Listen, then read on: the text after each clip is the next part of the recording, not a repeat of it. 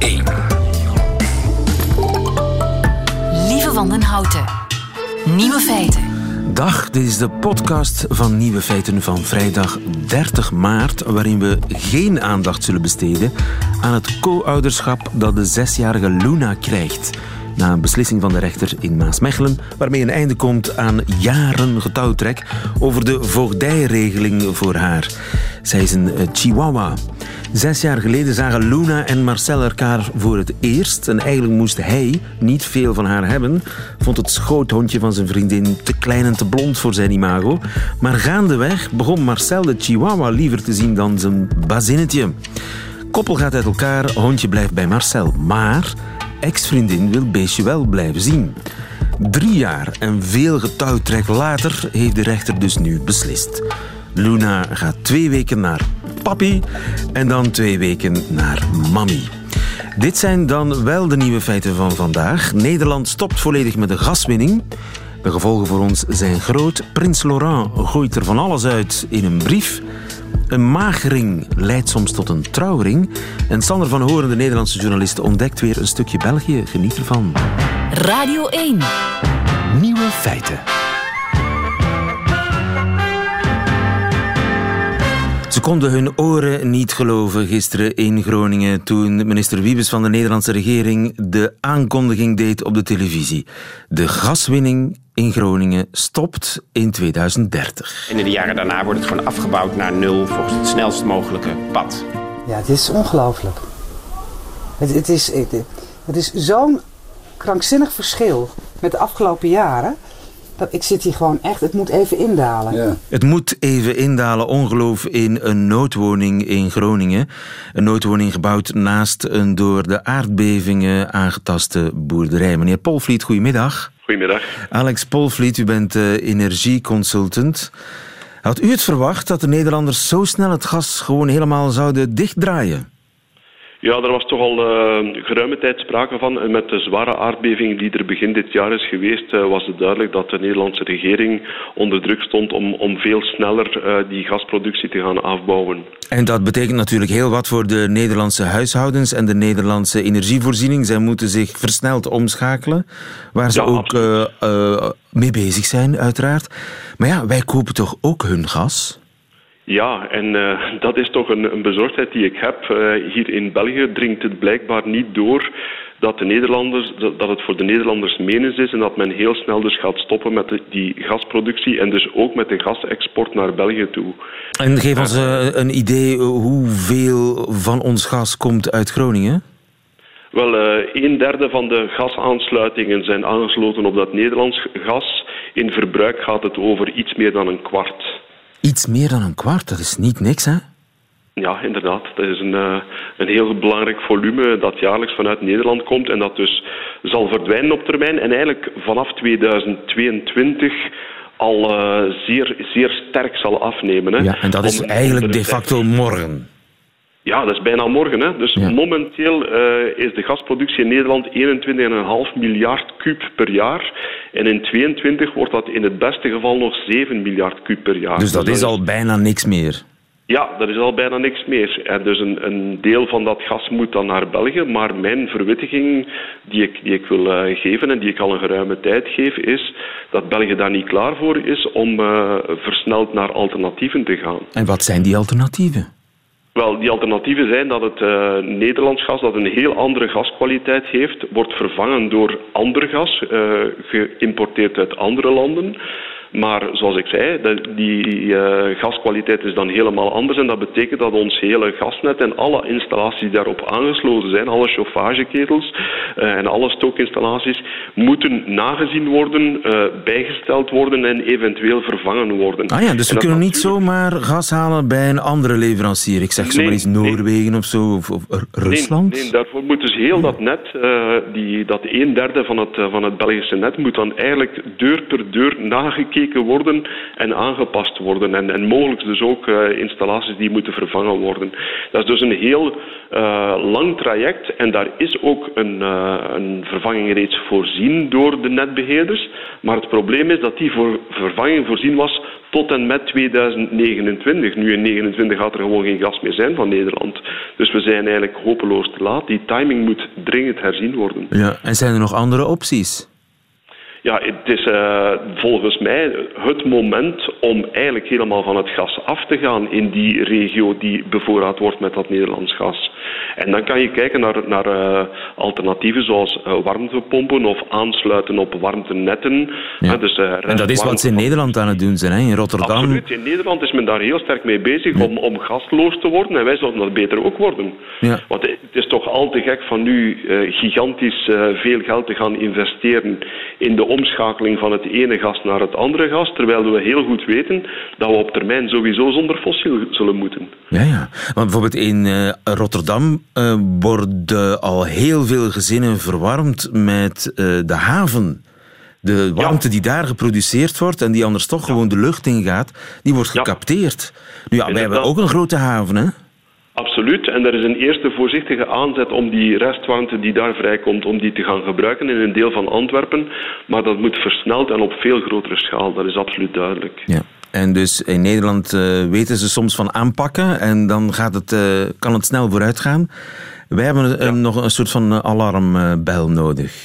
Ja, voorlopig steekt men nog een beetje de kop in het zand door te stellen van ja, maar wij hebben lange termijncontracten uh, met, de, met de Nederlanders, dus zij moeten ons dat gas leveren. Maar als er geen gas is, dan kan je het ook niet leveren. Ja, daar zal nog een hartig woordje over gepraat worden. Dankjewel, Alex Polvliet. Goedemiddag. Graag gedaan. Ja, dag.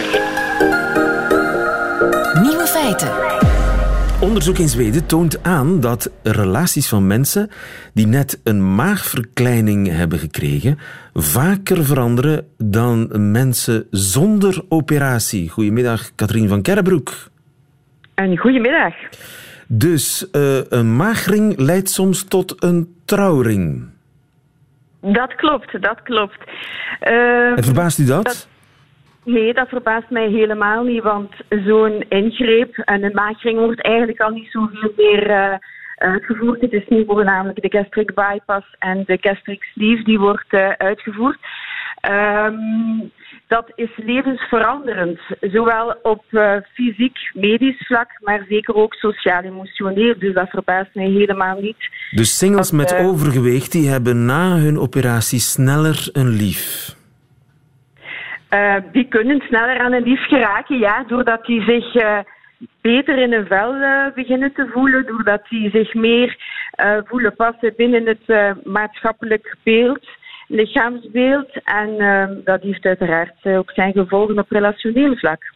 En mensen die al een relatie hebben, die -hmm. niet al te best ging, die zetten dan weer sneller een punt achter die relatie. Die gaan op zoek naar ander en beter. Ja, ja, dat is ook ergens uh, te begrijpen, omdat um, ja, mensen met overgewicht, met een, fameus overgewicht, voelen zich niet goed in hun vel. Zitten soms in een relatie die ook niet al te goed loopt, maar uh, durven uh, geen stappen zetten omdat um, ja, waarschijnlijk niet zeker zijn dat zij snel aan een andere partner zullen geraken. Maar ook omdat zij zich vaak ook heel klein maken en nauwelijks kunnen zijn wie dat zij zijn. En dat is iets wat ik heel hard merk na, um, na een, een, een, ingreep, dat mensen eigenlijk tevoorschijn komen. Dus dat naarmate dat het, uh, ja, dat het gewicht eraf gaat, de persoon die daarachter zit meer, uh, meer naar boven komt. En met dat men meer zichzelf kan zijn, komt men ook meer bij eigen behoeften uit. En dus ook bij behoeften op relationeel vlak, hè, wat men nodig heeft uh, bij een partner. Ja, en u ziet dat allemaal, uh, die resultaten van het onderzoek in Zweden, dat ziet u in uw praktijk. U bent klinisch psycholoog in het UZ van Gent. Ja, ja. In Zweden blijkt ook dat het vooral vrouwen zijn die na een maagverkleining ja, hun echtgenoot of hun vriend aan de deur zetten. Ja, daar heb ik nu zo persoonlijk geen. Um, geen ik kan daar moeilijk een onderscheid in maken. De, maar ik kan, er zijn ook meer vrouwen nog dan mannen die een ingreep laten doen. Dus dat ja. zal het uh, deels ook wel verklaren. En ik denk dat dat dan ook, ook meer ja, ehm, een, ja, dat vrouwen toch nog altijd gemakkelijker in een relatie blijven zitten dan mannen. En dat is één. En twee, denk ik ook, ehm, mannen, ehm, het zelfbeeld van mannen hangt ook minder af van hun lichaamsbeeld. Hè. Dus uh, je hebt nog altijd vrouwen die op beren van mannen vallen. Hè. Dus die graag iemand hebben met wat meer overgewicht, omwille van status of, of wat dan ook. Hè. Dus uh, in die zin kan ik het zeker wel begrijpen dat dat uh, vaker voorkomt bij vrouwen dan bij mannen. Ja, maar zijn de mensen er zich voldoende van bewust? Mensen die een, iets aan hun maag laten doen, uh, dat hun nieuwe lijf druk kan zetten op hun relatie? Uh, dat komt bij mijn preoperatieve uh, consulten, komt dat soms eens ter sprake. Hè. Dan vraag ik van hoe kijkt jouw partner ernaar? En dan hoor ik vooral bij jongeren patiënten van, oh ja, die heeft toen wel zijn twijfels, die, die remt het wat af. Um, om, vaak soms ook wel vanuit een vorm van jaloezie. Dus net uit die uh, angst van um, dat het misschien nadien um, ja, dat de relatie op de klippen loopt daardoor. Ja, en, dat, dat en die angst ja. is kennelijk uh, uh, soms wel terecht. Ja, dat klopt, ja. Ik, heb, ik herinner mij nu een dame die zei van, ik zeg, ik vroeg aan haar van wat als jouw uh, relatie op de klippen loopt, ah, dan is het maar zo. Zei. Dan is het maar die, zo. Uh, die had haar relatie uh, voorover eigenlijk, ja. ja. Alright, maar dan is dat toch een, blijft toch een goede zaak. is geen reden om die operatie dan niet te doen.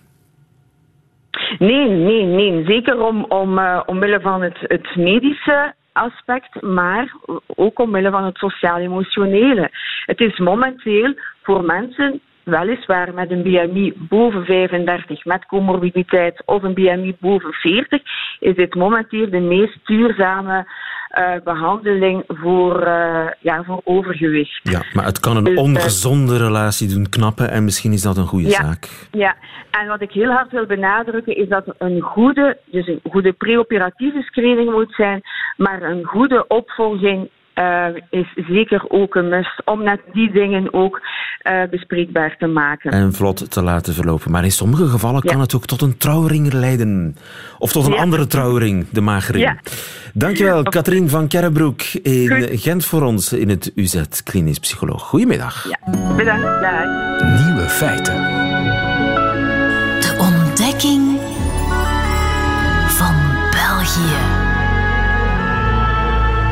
Aha, mijn vrijdagse gesprek met uh, de man met het inburgeringstraject. Sander van Horen, goedemiddag. Goedemiddag. Sander van Horen, uh, in een vorig leven correspondent Beirut voor de Nederlandse televisie, maar sinds uh, september inwoner van Brussel, België, want een nieuwe opdracht gekregen van de NOS, namelijk correspondent België. Dus als je mij een jaar geleden had verteld dat ik tot diep in de nacht naar een debat in het federale parlement in België had zitten kijken, had ik je een jaar geleden waarschijnlijk nog niet geloofd. Ja, eh, maar zie ons hier nu staan. Uh, uh, jij bent België langzaam maar zeker aan het ontdekken. Wat heb jij deze week ontdekt? Wat nou, dat debat en de stemming dan met name natuurlijk over de toelagen, zoals ik het maar braaf blijf noemen, wat jullie dotatie noemen van Prins Laurent. Prins Laurent, ja. ja. Dat is toch die, ook die emotionele brief waar we het straks nog gaan over hebben. Want, Ja, precies. Dus dat zullen wij dan niet doen. En ja, wat, wat ik verder deze week heb gedaan, is gefascineerd zitten kijken naar het dilemma, zou ik eigenlijk zeggen met een hoofdletter D, van uh, de Belgische diplomatie rond de uh, uh, Russische diplomaten. Hoe de regering geworsteld heeft met uh, het de hele, uitzetten. De hele westerse wereld. Nou, de hele westerse zet. wereld. Maar België natuurlijk nog uh, in het bijzonder. Want uh, Brussel is de hoofdstad van Europa. Um, het, de zetel van het hoofdkantoor van de NAVO. En ook daar zitten diplomaten die door België geaccrediteerd worden. Dus ze hebben dan weliswaar... Zit vol Russen. Zit vol, nou ja, er zijn meer dan 100 Russische diplomaten officieel in België, voor België. En dat die verder niet zoveel met België doen, maar meer op en neer pendelen naar de NAVO of naar de verschillende EU-instellingen. Dat komt daar bovenop. Maar in principe zijn het diplomaten binnen België. En dat ja. maakt het voor België heel erg lastig. Nou, dat heb je in de krant kunnen lezen. Jullie hebben daar op de radio en tv over bericht. Maar ik vond het heel fascinerend om te zien hoe België, maar dan met name Charles Michel, de eerste minister, dat spel speelt. Met in zijn achterhoofd natuurlijk nog heel veel meer.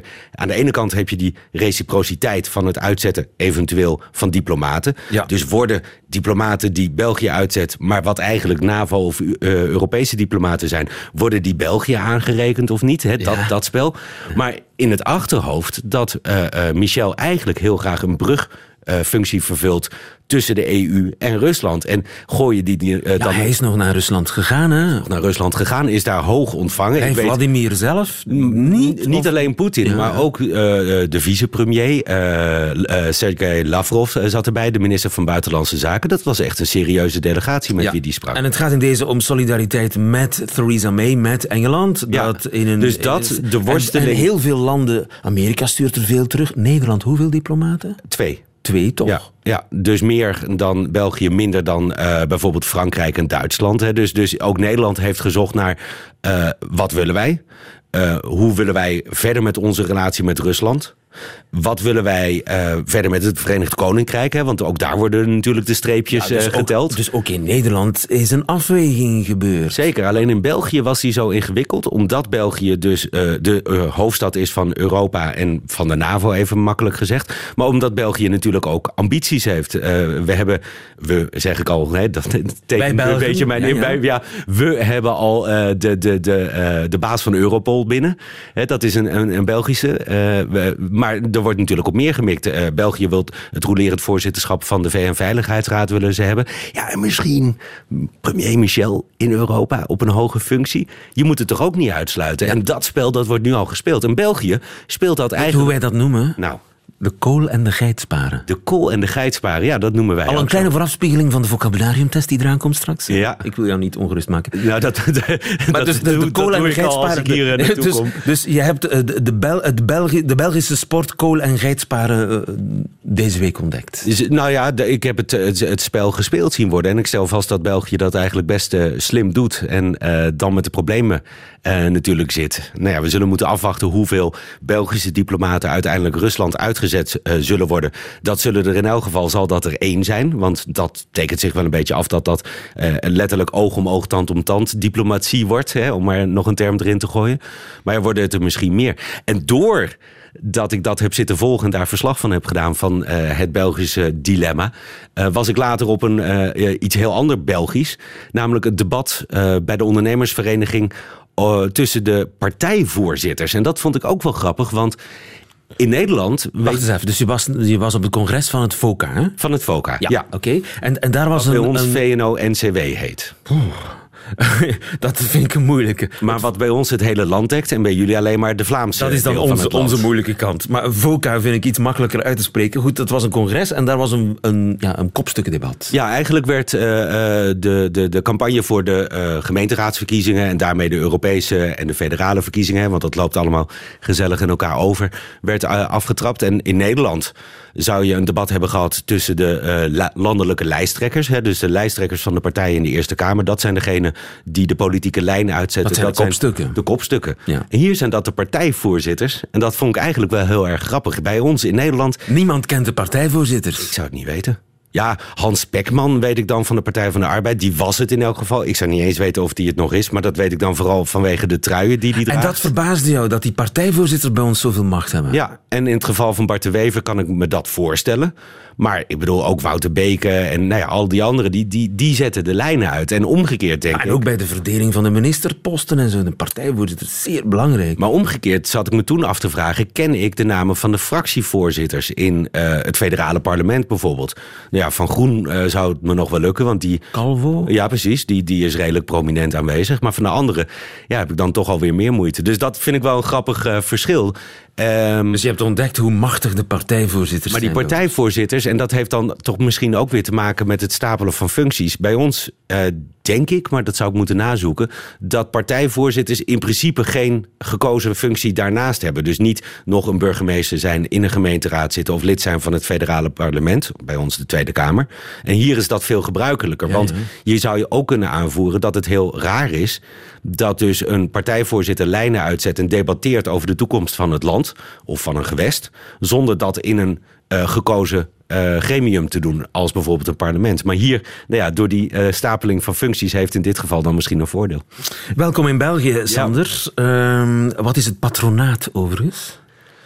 Ik zou het niet weten. Het patronaat. Patronaat. Je was er deze week bij het patronaat. Was ik bij het patronaat? Is dat de bozaar? Nee.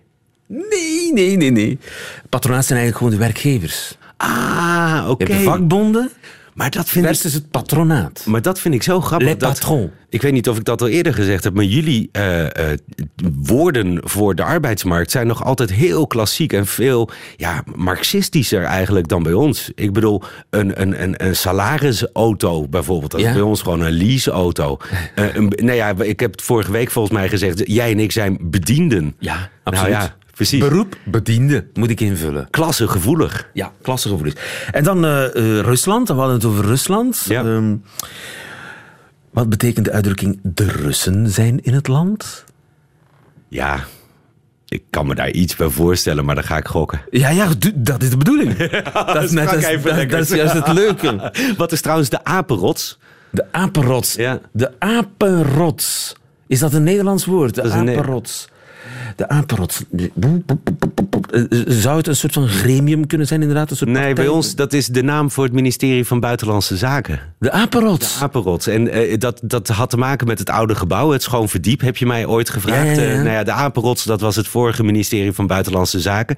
Maar de term is blijven hangen, waarschijnlijk ook vanwege het gevecht onderling van de diplomaten die eh, hogerop Juist, proberen ja. te komen. De Russen in het land, je probeert aan de vraag te ontsnappen. Goed, ik zal je een tip geven.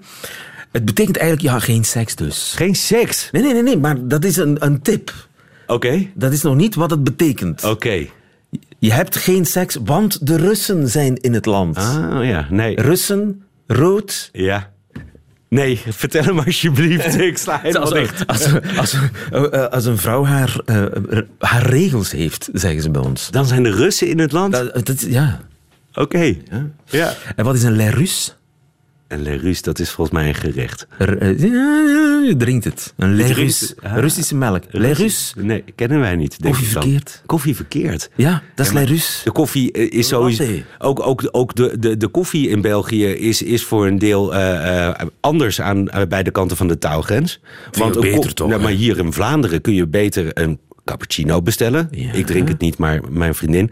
Want dan krijg je een koffie met melk. Ja. Maar bestel je een cappuccino in eh, eh, eh, Wallonië, dan krijg je hem met slagroom. En dan Oh moet je dus inderdaad echt een Le Russe bestellen. Als je Inderdaad. geen slagroom erop wil. Nu leer je mij iets bij Ja. over België. Heb je nog een woord voor mij, een typisch Hollands Maar dat woord? is toch wel grappig, hè? Nu leer je mij iets bij over België. Dat is vaker gebeurd. Of nee, dat is af en toe gebeurd. Maar als het gebeurt, dan heeft het met Wallonië te maken. Ik heb met ondernemers serieuze discussies gehad. Hoe het bestaat dat een machtige vereniging... Hè, VNO-NCW bij ons in Nederland is heel machtig.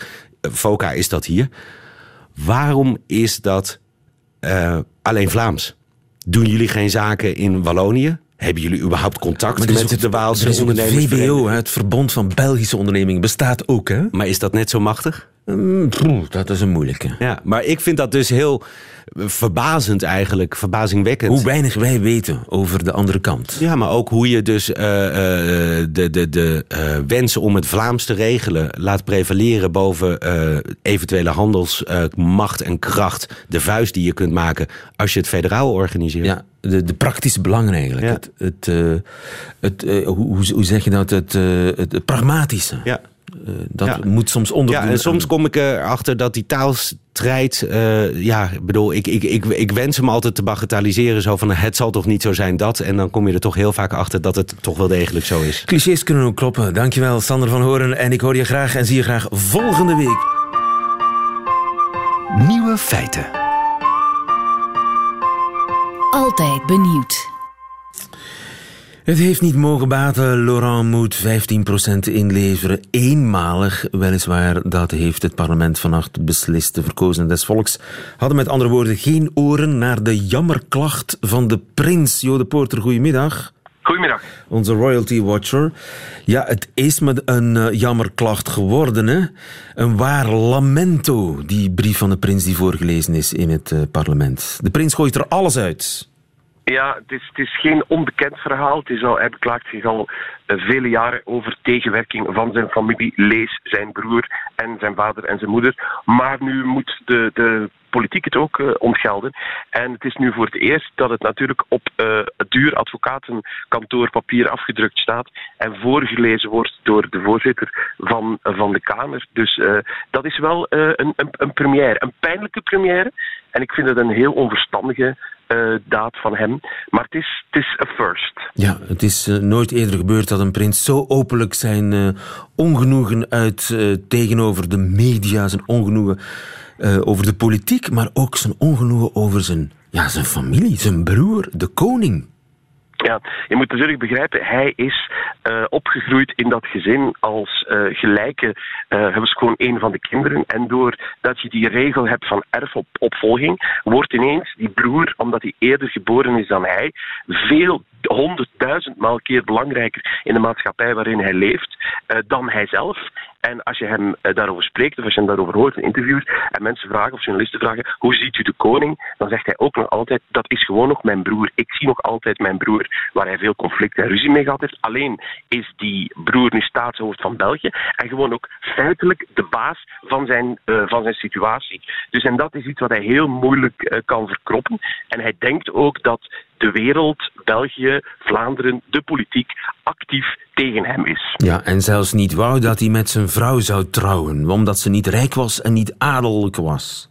Ja, dat ziet hij natuurlijk niet zo helder, omdat hij nooit moet de toelating vragen om met die vrouw te trouwen. Hij heeft natuurlijk wel de toelating moeten vragen om met die, vrouw te, om met die vrouw te trouwen, maar ook nog om recht te kunnen hebben op de Belgische troon en om een dotatie te kunnen krijgen. Dus als je wil ook nog eens jaarlijks lekker 300.000 euro en je wil wat hij nu is, geloof twaalfde uh, in de rij voor de troon zijn en je gaat dan iets belangrijk doen als in de echt treden, om te voorkomen dat dat geen criminele of rare mevrouw is met een vreemde achtergrond die het imago van het land kan schaden, dan moet je dat even voorleggen. Dus dat, hij speelt daar een beetje met de waarheid. Hij mag trouwen met wie hij wil. Hij mag ook altijd afstand doen van die dotatie of toelage, zoals net in jouw programma werd genoemd. En daar is een historisch voorbeeld van zijn overgrootoom, uh, prins Karel, die na de oorlog hier een beetje de boel in de gaten gehouden heeft. Die is tien jaar uh, regent geweest van dit land. En heeft na afloop gezegd, toen dat klaar was, ik ben nu klaar met werken, ik stop, ik ga in een villa zitten aan zee, ik ga met je schilderen en ik hoef die toelagen niet meer. Dus het kan wel, en het is een president en bij eenvoudige wet kan dat beslist worden. Hij kan stoppen met prins zijn, dat kan. Hij kan, hij kan nooit, kijk dat is natuurlijk het hele delicate, hij kan nooit stoppen met prins zijn, hij kan zeker niet stoppen uh, met de broer van de koning te zijn, wat hij nog voor geruime tijd zal zijn. Maar hij maar kan hij, uit de firma stappen, als het maar ware. hij kan uit, hij, hij kan uit de firma stappen. En als hij denkt, bedoel, het is, het is een, frisse man van, van middelbare leeftijd, dat de opportuniteiten in het bedrijfsleven of ergens anders uh, groot zijn voor hem, wat ik, wat ik hem wel toedicht, dat daar kansen zijn, dan zou hij dat nu moeten doen en dan kan hij zelf over zijn geld beschikken. Want hij speelt nu wel op brief en op papier erg het slachtoffer. Maar het is iemand met een zeer geprivilegeerde positie. Als ik hem tegenkom, ergens bij een voorstelling, of, zit hij toch wel mooi altijd op de eerste rij. Ik geloof niet dat hij voor zijn kaartje betaalt als hij daar zit. Hij woont gratis. Dus het is iemand die van heel veel voordelen geniet, maar dat blijkbaar niet ziet als, als zo'n voordeel. Heeft hij nog vrienden? Um, ik moet zeggen, ik vrees niet de goede, want als ik een goede vriend of adviseur van hem geweest was, had ik hem dat zeer ten sterkste afgeraden. Want hij uh, beukt nu ook erg in op de, de gaten in die, die in die wet zitten, de dotatiewet van 13. Maar eigenlijk moet je begrijpen dat hij moet gedragen worden door de wil van het volk en door de populariteit van de mensen en dus ook van de, de politici. Dus het gaat helemaal niet over dat er gaatjes in die wet zitten. Het gaat erom de idee van hij krijgt geld, hij vertegenwoordigt België, hij moet zich gedragen. Ja. Dat is het idee. En dat is iets wat er bij hem heel moeilijk ingaat, bewijzen daarvan die brief die hij gisteren gestuurd heeft. Ja, maar hij, kan, uh, hij voelt zich altijd geïnstrumentaliseerd, is het woord dat hij gebruikt. Ik ben nooit als mens beschouwd, zegt hij. Ik ben een ding. Nee, en natuurlijk, hij is, hij, het is ook iemand die bijvoorbeeld, dat, dat beklaagt hij zich over, maar dan in de praktijk, als je hem tegenkomt, is het iemand die er wel op staat dat je hem monseigneur noemt. Wat zijn uh, protocolaire titel is. Ook in klein gezelschap, ook als het vriendschappelijk. Dus je ziet aan de ene kant zegt hij, ik word gebruikt als instrument, ik word gebruikt als lid van die familie. Maar waar hij komt en waar hij is, wil hij altijd op zijn strepen staan. De auto moet weggeparkeerd worden. Hij moet als eerste aan de. Dus die titel en die afkomst en dat voorrecht, daar staat hij ook op in het dagelijks leven om daar gebruik van te maken. En dan is het een beetje vreemd dat je dan een brief stuurt naar het parlement om te zeggen dat je zo benadeeld wordt en dat alle mensen, alle Belgen allerlei rechten hebben en hij niet. Ja. Ehm, maar wat is dat dan? Is dat dan echt niet beseffen, niet aankunnen, niet weten? Is dat... Uh, of niet willen? Ik denk dat het een combinatie is van grotendeels niet weten, niet beseffen, omdat je toch wel in een heel beschermde omgeving opgegroeid bent in een wereld die niet de wereld is waar wij allemaal in leven iedere dag.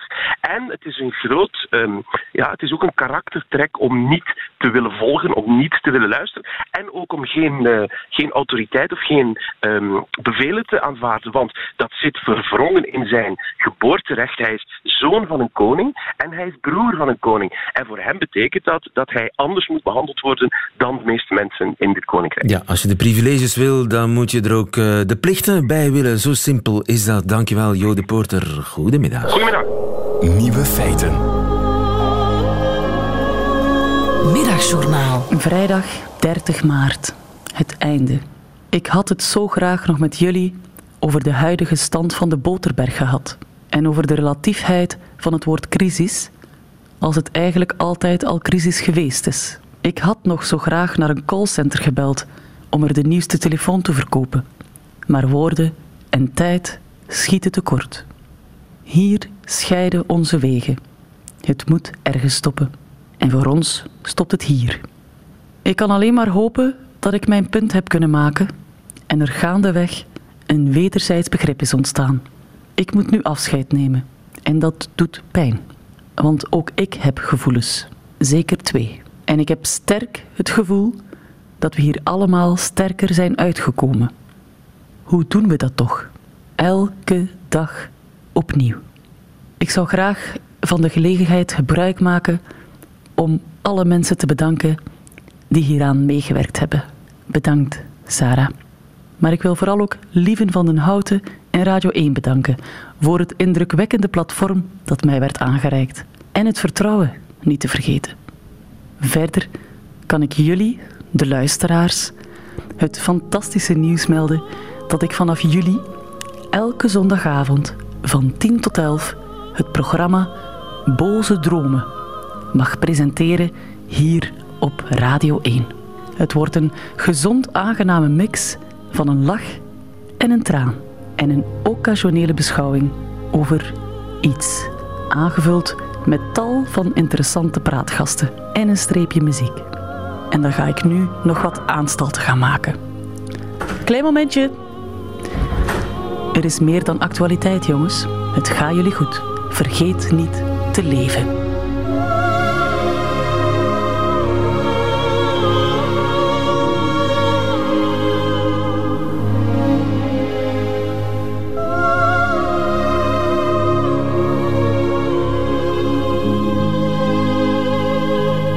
Het middagjournaal van Sarah van Deurzen alias Connie Komen van Kenji Minogue. Einde van deze podcast. U vindt er nog veel meer op radio1.be en op de gebruikelijke podcastkanalen.